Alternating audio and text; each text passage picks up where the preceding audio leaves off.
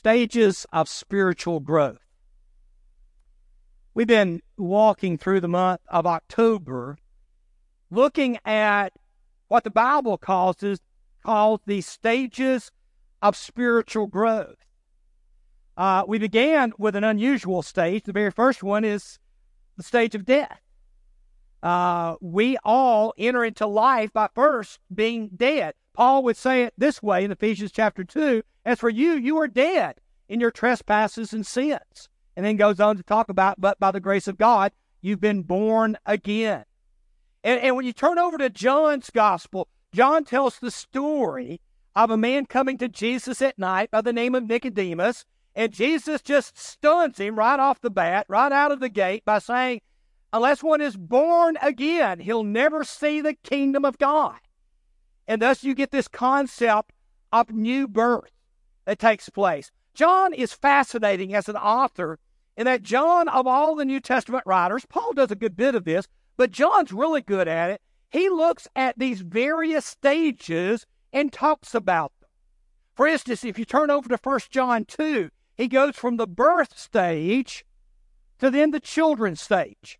Notice what he says I'm writing to you, dear children, because your sins have been forgiven on account of his name. Now, if you read that, you'd say, well, John's just addressing people as children. No. Watch what he does next. I'm writing to you, fathers. Goes to a different group of people in the church there that he's writing to because you know him who is from the beginning. I am writing to you, young men, because you've overcome the evil one. I like the way the Passion Translation does it. I'm, I remind you, dear children. And so, again, translates it the same way, dear children. But notice the second paragraph. I remind you, fathers and mothers. Because that's really who he's talking about. He's talking to those who have matured in faith so that they are having spiritual children. He's not talking here about biological fathers and mothers. He's talking about spiritual fathers and mothers. And then notice the next one. And I, and I remind you, young people, young adults, you have defeated the evil one. And so, if you notice there, John tells us that there are these four stages after death that we go through birth, childhood, young adult, and then parents. Now, last week I introduced a concept, and, and listen, you're not going to find this concept anywhere. You can find Syndrome X. That's a legitimate physical problem that a small number of people have in the world. But as soon as I saw it, I thought, a lot of us sometimes experience spiritual syndrome X. Syndrome X, as a physical ailment, is when the body literally stops growing. You get up about age two, and your body just stops.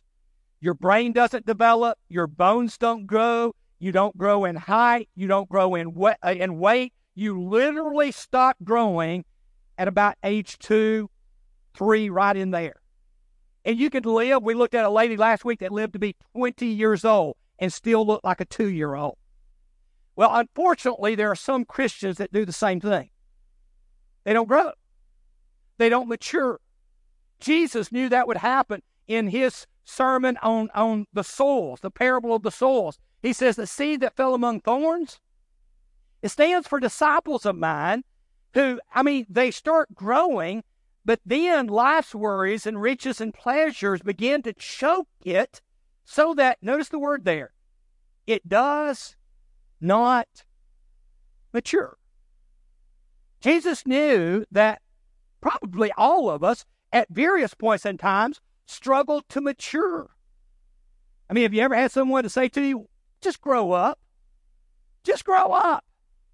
You know, I, I mean, June says it all the time to me, and I'm like, okay, I will one of these days, you know, just grow up.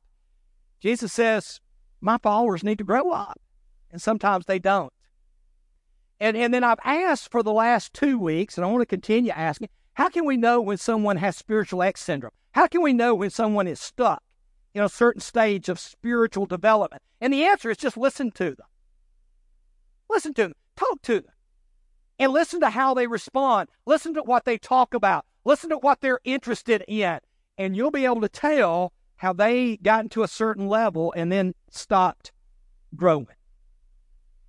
today's stage of spiritual growth, as we look at these various stages, is one that's called child or adolescence. Now, I, I want to make a point here before we move on in looking at this particular one.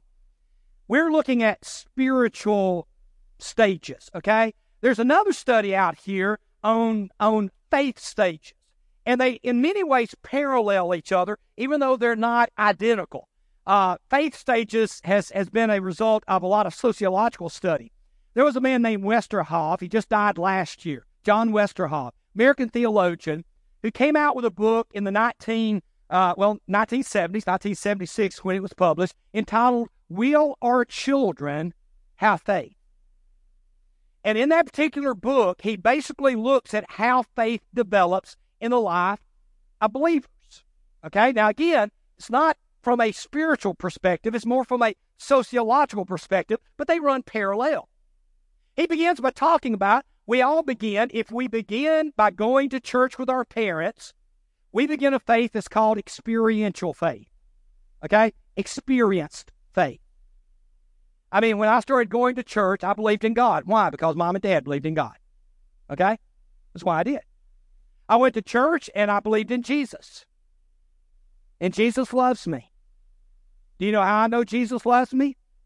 Because the song says so, right? I mean, one of the first songs you learn when you go to church is Jesus loves me, this I know. How do you know that? For the Bible tells me so. Yeah. Well, actually, it needs to say for mom and dad tells me so, but that's beside the point. Yeah. I mean, it's experiential faith. And so we begin to believe in God. Why? Because mom and dad believes in God. They go to church. We go to church. They go to Sunday school. We go to Sunday school. They go to trunk or treat. Had to work that one in. We go to trunk or treat. Right? You move from this experience faith, Westerhoff said, to what's called affiliative faith, which is the one we're looking at today. It's the parallel of the child adolescent spiritual growth phase. And, and a lot of us, in fact, I had a lot of you to hold up your hands last week. A lot of us obey the gospel when we get to be around 12, 13, 14, right in those kind of late childhood, early adolescent years. And what's fascinating about this level of faith is that that faith develops oftentimes in line with the development of faith in our friends. In other words, we have friends at, at, at Sunday school, we have friends in the youth group, we go to Bible camp, and the next thing you know, we watch our, our friends coming to faith, and then guess what happens? We come to faith. Because our friends have said, you know what, Jesus is important to me. And we're like, okay, if it's important to them, he needs to be important to me, and we make the decision. Can I ask you a question again? How many of you, when you got baptized, were either baptized the same time or within a, or within a week of someone who was your friend? Would you raise your hand? How many? Okay, handful did. Not as many as I thought would. I mean, if you've ever been to Bible camp, you ever been to Impact, it's dominoes. I mean, if one person obeys the gospel, you better get ready. You're going to have them just boom, boom, boom, boom. Here they go. It was Kevin and Philip. Kevin and Philip. I'd been thinking about being baptized a long time, but I was scared. You know, I was a young kid. I was afraid of walking down the aisle. How long will the preacher keep me under the water? You know, I mean, you ask all those crazy questions, you know, and and, and I was I kept wanting to be baptized, but boy, the invitation song, I'd hang on to the pew, you know. And then one Sunday, I'm sitting there, and the invitation song is sung, and there goes Kevin, there goes Philip. They're in my Sunday school class. They're friends of mine, and they become Christians. And I'm like, if Philip and Kevin's got the courage to do it, I can have the courage to do it. Now, they did it Sunday morning. I wasn't that courageous. I did it on a Sunday night. You're like, why? Not near as many people in the church building, right? You know, you're kind of like, okay. But it's affiliative faith. And of course, when you become a Christian at that age, there are certain traits that you have that's going to be true of this particular faith right here as well, even though this one can happen in your 20s, 30s, 40s, 50s. I mean, depending on when you obey the gospel, you'll go through these phases. Watch Paul. 1 Thessalonians 2. For you know that we dealt with each of you as a father deals with his own children. Paul had just established this church had baptized many of these people. They're his children in the faith. And notice what he says to them encouraging and comforting and urging you to live lives worthy of God. I look at those phrases there encouraging, comforting, urging you to live lives worthy of God. And that reminds me of what parents are told to do in passages like Ephesians 6. I mean, fathers, do not exasperate your children. You bring them up in the training, instruction, nurture, consolate. I mean, a lot of different words that can be used here to describe what it's like for a father and a mother to raise their kids. Same thing spiritually for Paul. Paul would write to Philemon, a man he had very likely baptized. Philemon was a Christian, but he was also a slave owner. And, and of course, that's a topic for another time. But, but while preaching and teaching in prison, Paul had come across a slave who had evidently been arrested, whose name was Onesimus. And as Paul's talking to Onesimus, you know, who was your owner? And he says, a man by the name of Philemon in Colossae. And Paul's like, what, what who'd you say? Philemon in Colossae. I know Philemon. You know Philemon? I know Philemon. Coincidence? Probably not, right? And the next thing you know, Paul's baptizing Onesimus. Onesimus gets out of jail, serves his time, and Paul writes to Philemon. And he says, Although I could be bold and order you to do what you ought to do, yet I prefer to appeal to you on the basis of love. Pardon the pun, but I love that. I mean, Paul said, I could, as an apostle, command you.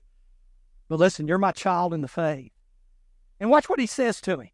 It is as none other than Paul, an old man and now also a prisoner of Christ Jesus.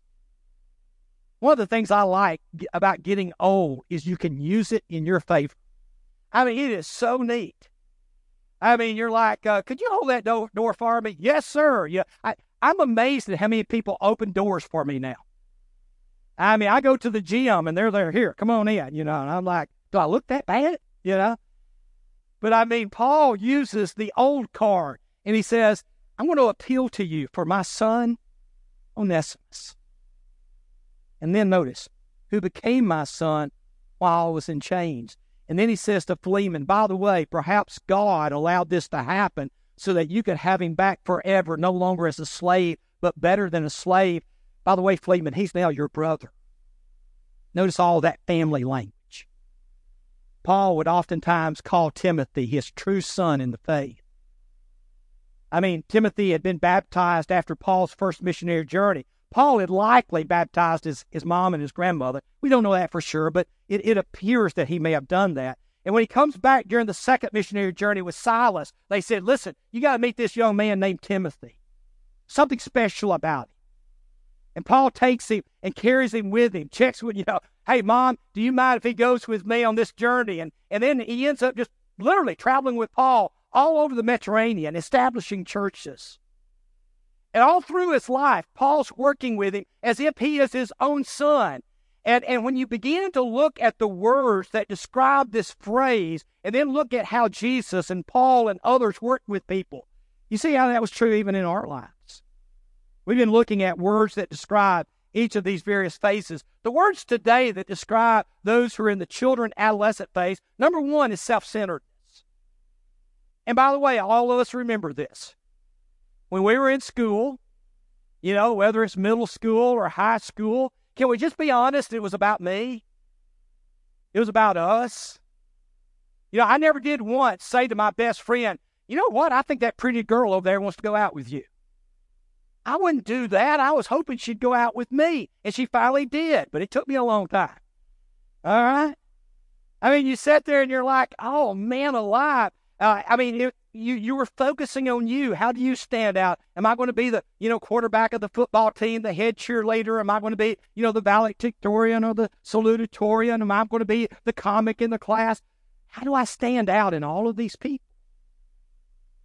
And what's fascinating is that we see a lot of times in our Christian lives us doing the same thing. James and John, who had been with Jesus now almost three years and they come up to him on the way to Jerusalem to be crucified. And they said, Teacher, we want to ask you to do something for us, whatever we ask. And Jesus says, What do you want me to do for you? If y'all remember the story, they said, Let one of us sit on your right and the other at your left in your kingdom. I want you to think about that. Good old James and John. Lord, we want to be on this side, vice president, and this side, secretary of state. We want to be the top dogs. I mean, not for one second did they did they say, you know what? You probably need to get Simon the Zealot to be head of the Defense Department. They didn't bring that up. You know, you probably need to get Peter to be press secretary. He loves to talk. They didn't bring that up. It was about them. I mean, they were focused on themselves. And of course, the sad part is when the other apostles heard about it, they were upset. I mean, how dare you jump the line in front of us? All of us go through it. Of where all we think about is, what about me? Don't split up my small group. I like it the way it is right now. It's my small group. Came to a church, I was education minister, and one of the things in the church was they had this young adult class that had about 60 people in it. It was huge. And, and I'd been studying church growth principles, and one of the things you learn about small groups is that small groups get up to a certain size and then they can't absorb any more people. That's what happens to small groups. That's why churches, once they get past 40 or 50, maybe 60 people, they begin to form what oftentimes people call cliques. This church has got too many cliques. All cliques are small groups that are created to try to absorb people in them. There's nothing wrong with them when they're created for the right purpose. But oftentimes we get in a small group, we've been in the small group forever, it's gotten as large as it can get, and what happens is, as people come into our church and they try to join the small group, they end up frustrated because they never fit in. It's because you couldn't absorb it. It's like a sponge. You know, you drip water in a sponge at a certain point, guess what the sponge starts doing? Leaking the water out. Can't hold anymore. Small groups are like that. And yet, oftentimes, the small group is about my small group. And the last thing I want to do is to split it so that other people can get into a small group. Really? Or what about this one? I don't like singing new songs. William, I want to sing songs I'm familiar with when William told me he was introducing a new song, I said, oops, I've got that in the sermon. And y'all, I've heard, you've heard that. You've probably said it. And if you said it this morning, shame on you. That's a beautiful song. Let it rain. Let it rain. What a beautiful, I mean, awesome song. And, and oftentimes it's like, yeah, but I want the songs I'm familiar with. Isn't that true of all of us? Papa Boy, he would fuss at my mother. Good night. Mom in 1955 went to Memphis with Dad. They had been married a year or two, and they went to Memphis to to Hank Snow concert. And and only problem is they didn't go to hear Hank Snow. They went to hear the guy introducing the the the the uh, concert, a guy by the name of Elvis Presley. And Mom and Dad got to see him as an introduction act. And my papa thought that was the most godless entertainment he had ever heard or seen. I mean, how dare you listen to Elvis Presley? Y'all know how many funerals I go to now where I hear Peace in the Valley by Elvis Presley? I mean, I've never been to a funeral where you ain't nothing but a hound dog is played, but you'll hear Peace in the Valley. And then my mother did the same thing. I remember mother getting in the car one time. I was listening to my favorite radio station. She said, How can you listen to music like that? Why don't you listen to somebody like Elvis Presley? Okay. Every generation does that.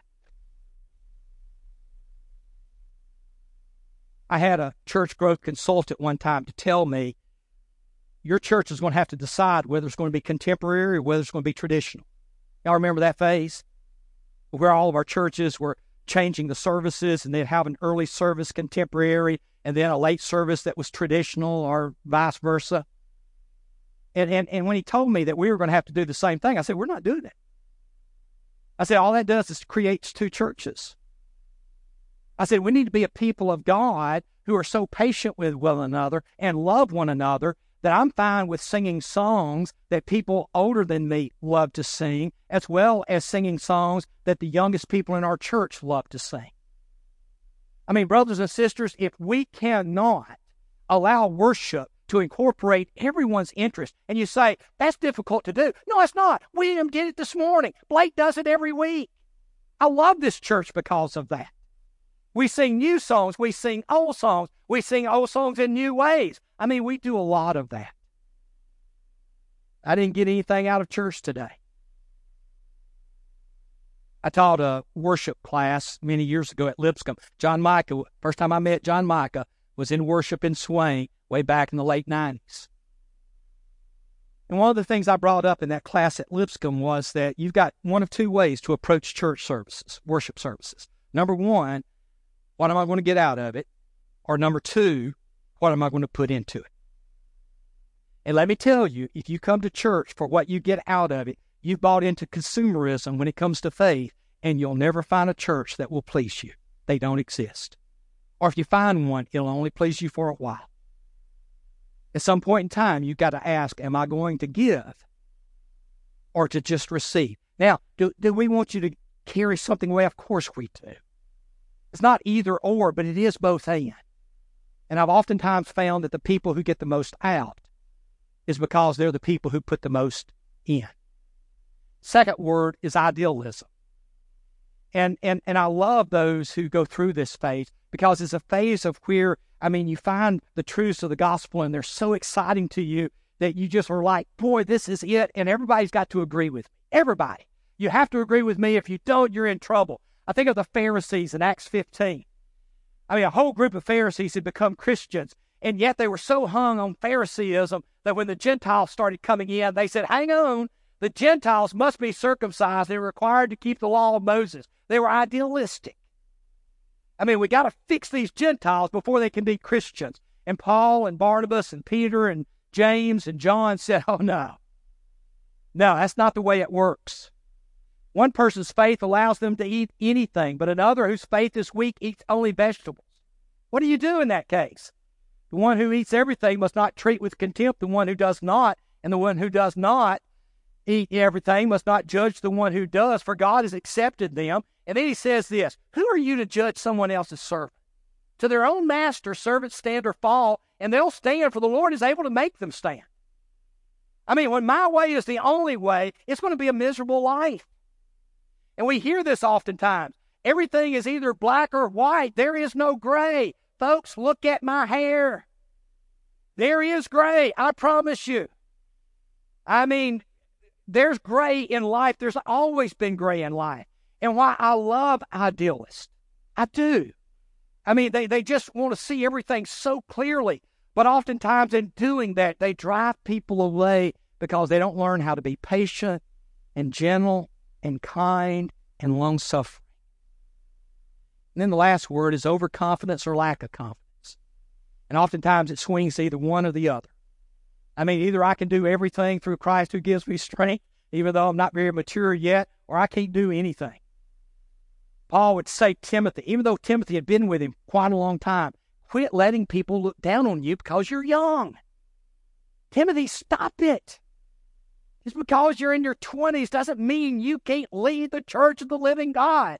We oftentimes say that teenagers is the church of the future. No, they're not. They're the church of the present. We need to realize that and what a difference they make in our churches. Paul would later write to Timothy right before he died because he's so concerned about him. For the Spirit God gave us does not make us timid. Timothy, stop it. I'm fixing to be gone. The time of my departure is hand. You've got to stand up. And you go to the end of the book of Hebrews and you find that he actually did. Oftentimes, people will say what we need to focus on is helping people to be more spiritual. I mean, these are those who are so confident if we just spoke, focus on those who who who are, are are not as quite as spiritual, boy, we'll get everybody there. Be real careful and being either overconfident or underconfident. And here's the underconfident. I could never lead someone to Jesus. Yes, you can. All of us can. And it begins a very simple way. Hi, I'm Les Chapman. Begins with a relationship. So, what do spiritual children, adolescents need? Here's your take home today spiritual parents who help them develop spiritual habits. That's what we do as physical parents. You know, we start teaching our children how to make their bed, how to pick up their toys. We tell them, guess what? You're fixing to start school. I'm fixing to do what? Yeah, we want you educated. I mean, we teach we teach our children habits, habits that are going to bless them the rest of their life. We've got to do the same for, for those who are spiritual children. Paul said prayer is one of the most important. He's constantly saying to these new churches he has created, pray in the Spirit on all occasions with all kinds of prayers and requests. Rejoice always, pray continually, give thanks in all circumstances. Paul said, listen, you develop a good prayer life, you're on your way to a good spiritual life. Number two, we need spiritual parents and teachers who provide spiritual wisdom. One of the things about being a child or an adolescent, we just don't have experience yet. That's way. That's what's true of all of us.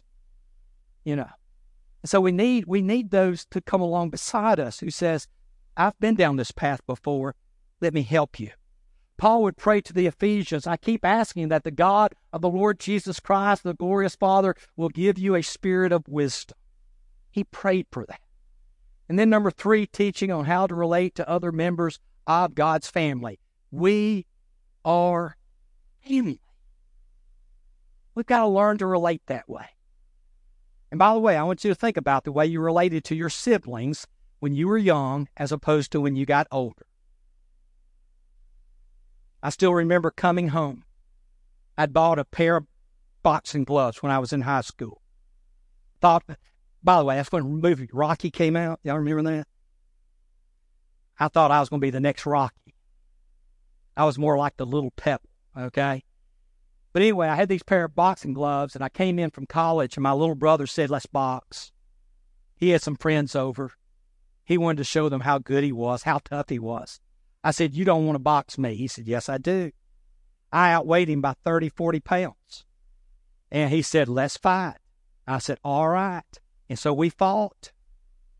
Next morning, my boxing gloves were gone. Mom had seen the fight and said, Never again in my house. I never did find them. I mean, they were gone. Why? Because we need to be taught how to treat one another as brothers. Every morning now on the way to the gym, I call my brother up. How you doing? Doing great. How you doing? How's your day? Same as it was yesterday when you called. Okay. You know what I mean. I mean, I'll call him up sometimes on Tuesday night on the way to the prison. Then Wednesday morning when I get up on the way to the gym. And I'm like, anything happened since last night? No. What about you? No. All right. See you later. I mean, why do you do that? Because we're brothers. We need to treat one another that way in the church. Be completely humble and gentle. Be patient, bearing with one another. Love. It's that simple. So as we go this week, number one, how's the practice of spiritual habits coming along in your life?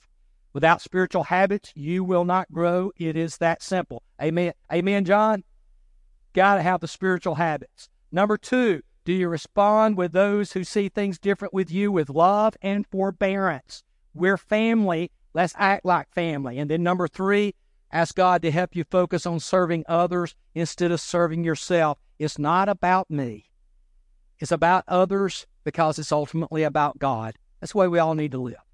If you have a need today of any kind, we have elders who will be in the front foyer as well as the back foyer. They have elders on their name tag. If you need a prayer, they'd be happy to pray with you. If you'd like to be baptized, they'd be, be glad to arrange it for you. Or if I can help you, I'll be down front here. June and I are going to be greeting in the very back corner this morning. If you're a guest, we would love to meet you. Back left corner as you go out the front foyer, we would love to meet you. Come and, and let us do that. If you have any needs, why don't you come? And together we stand and sing.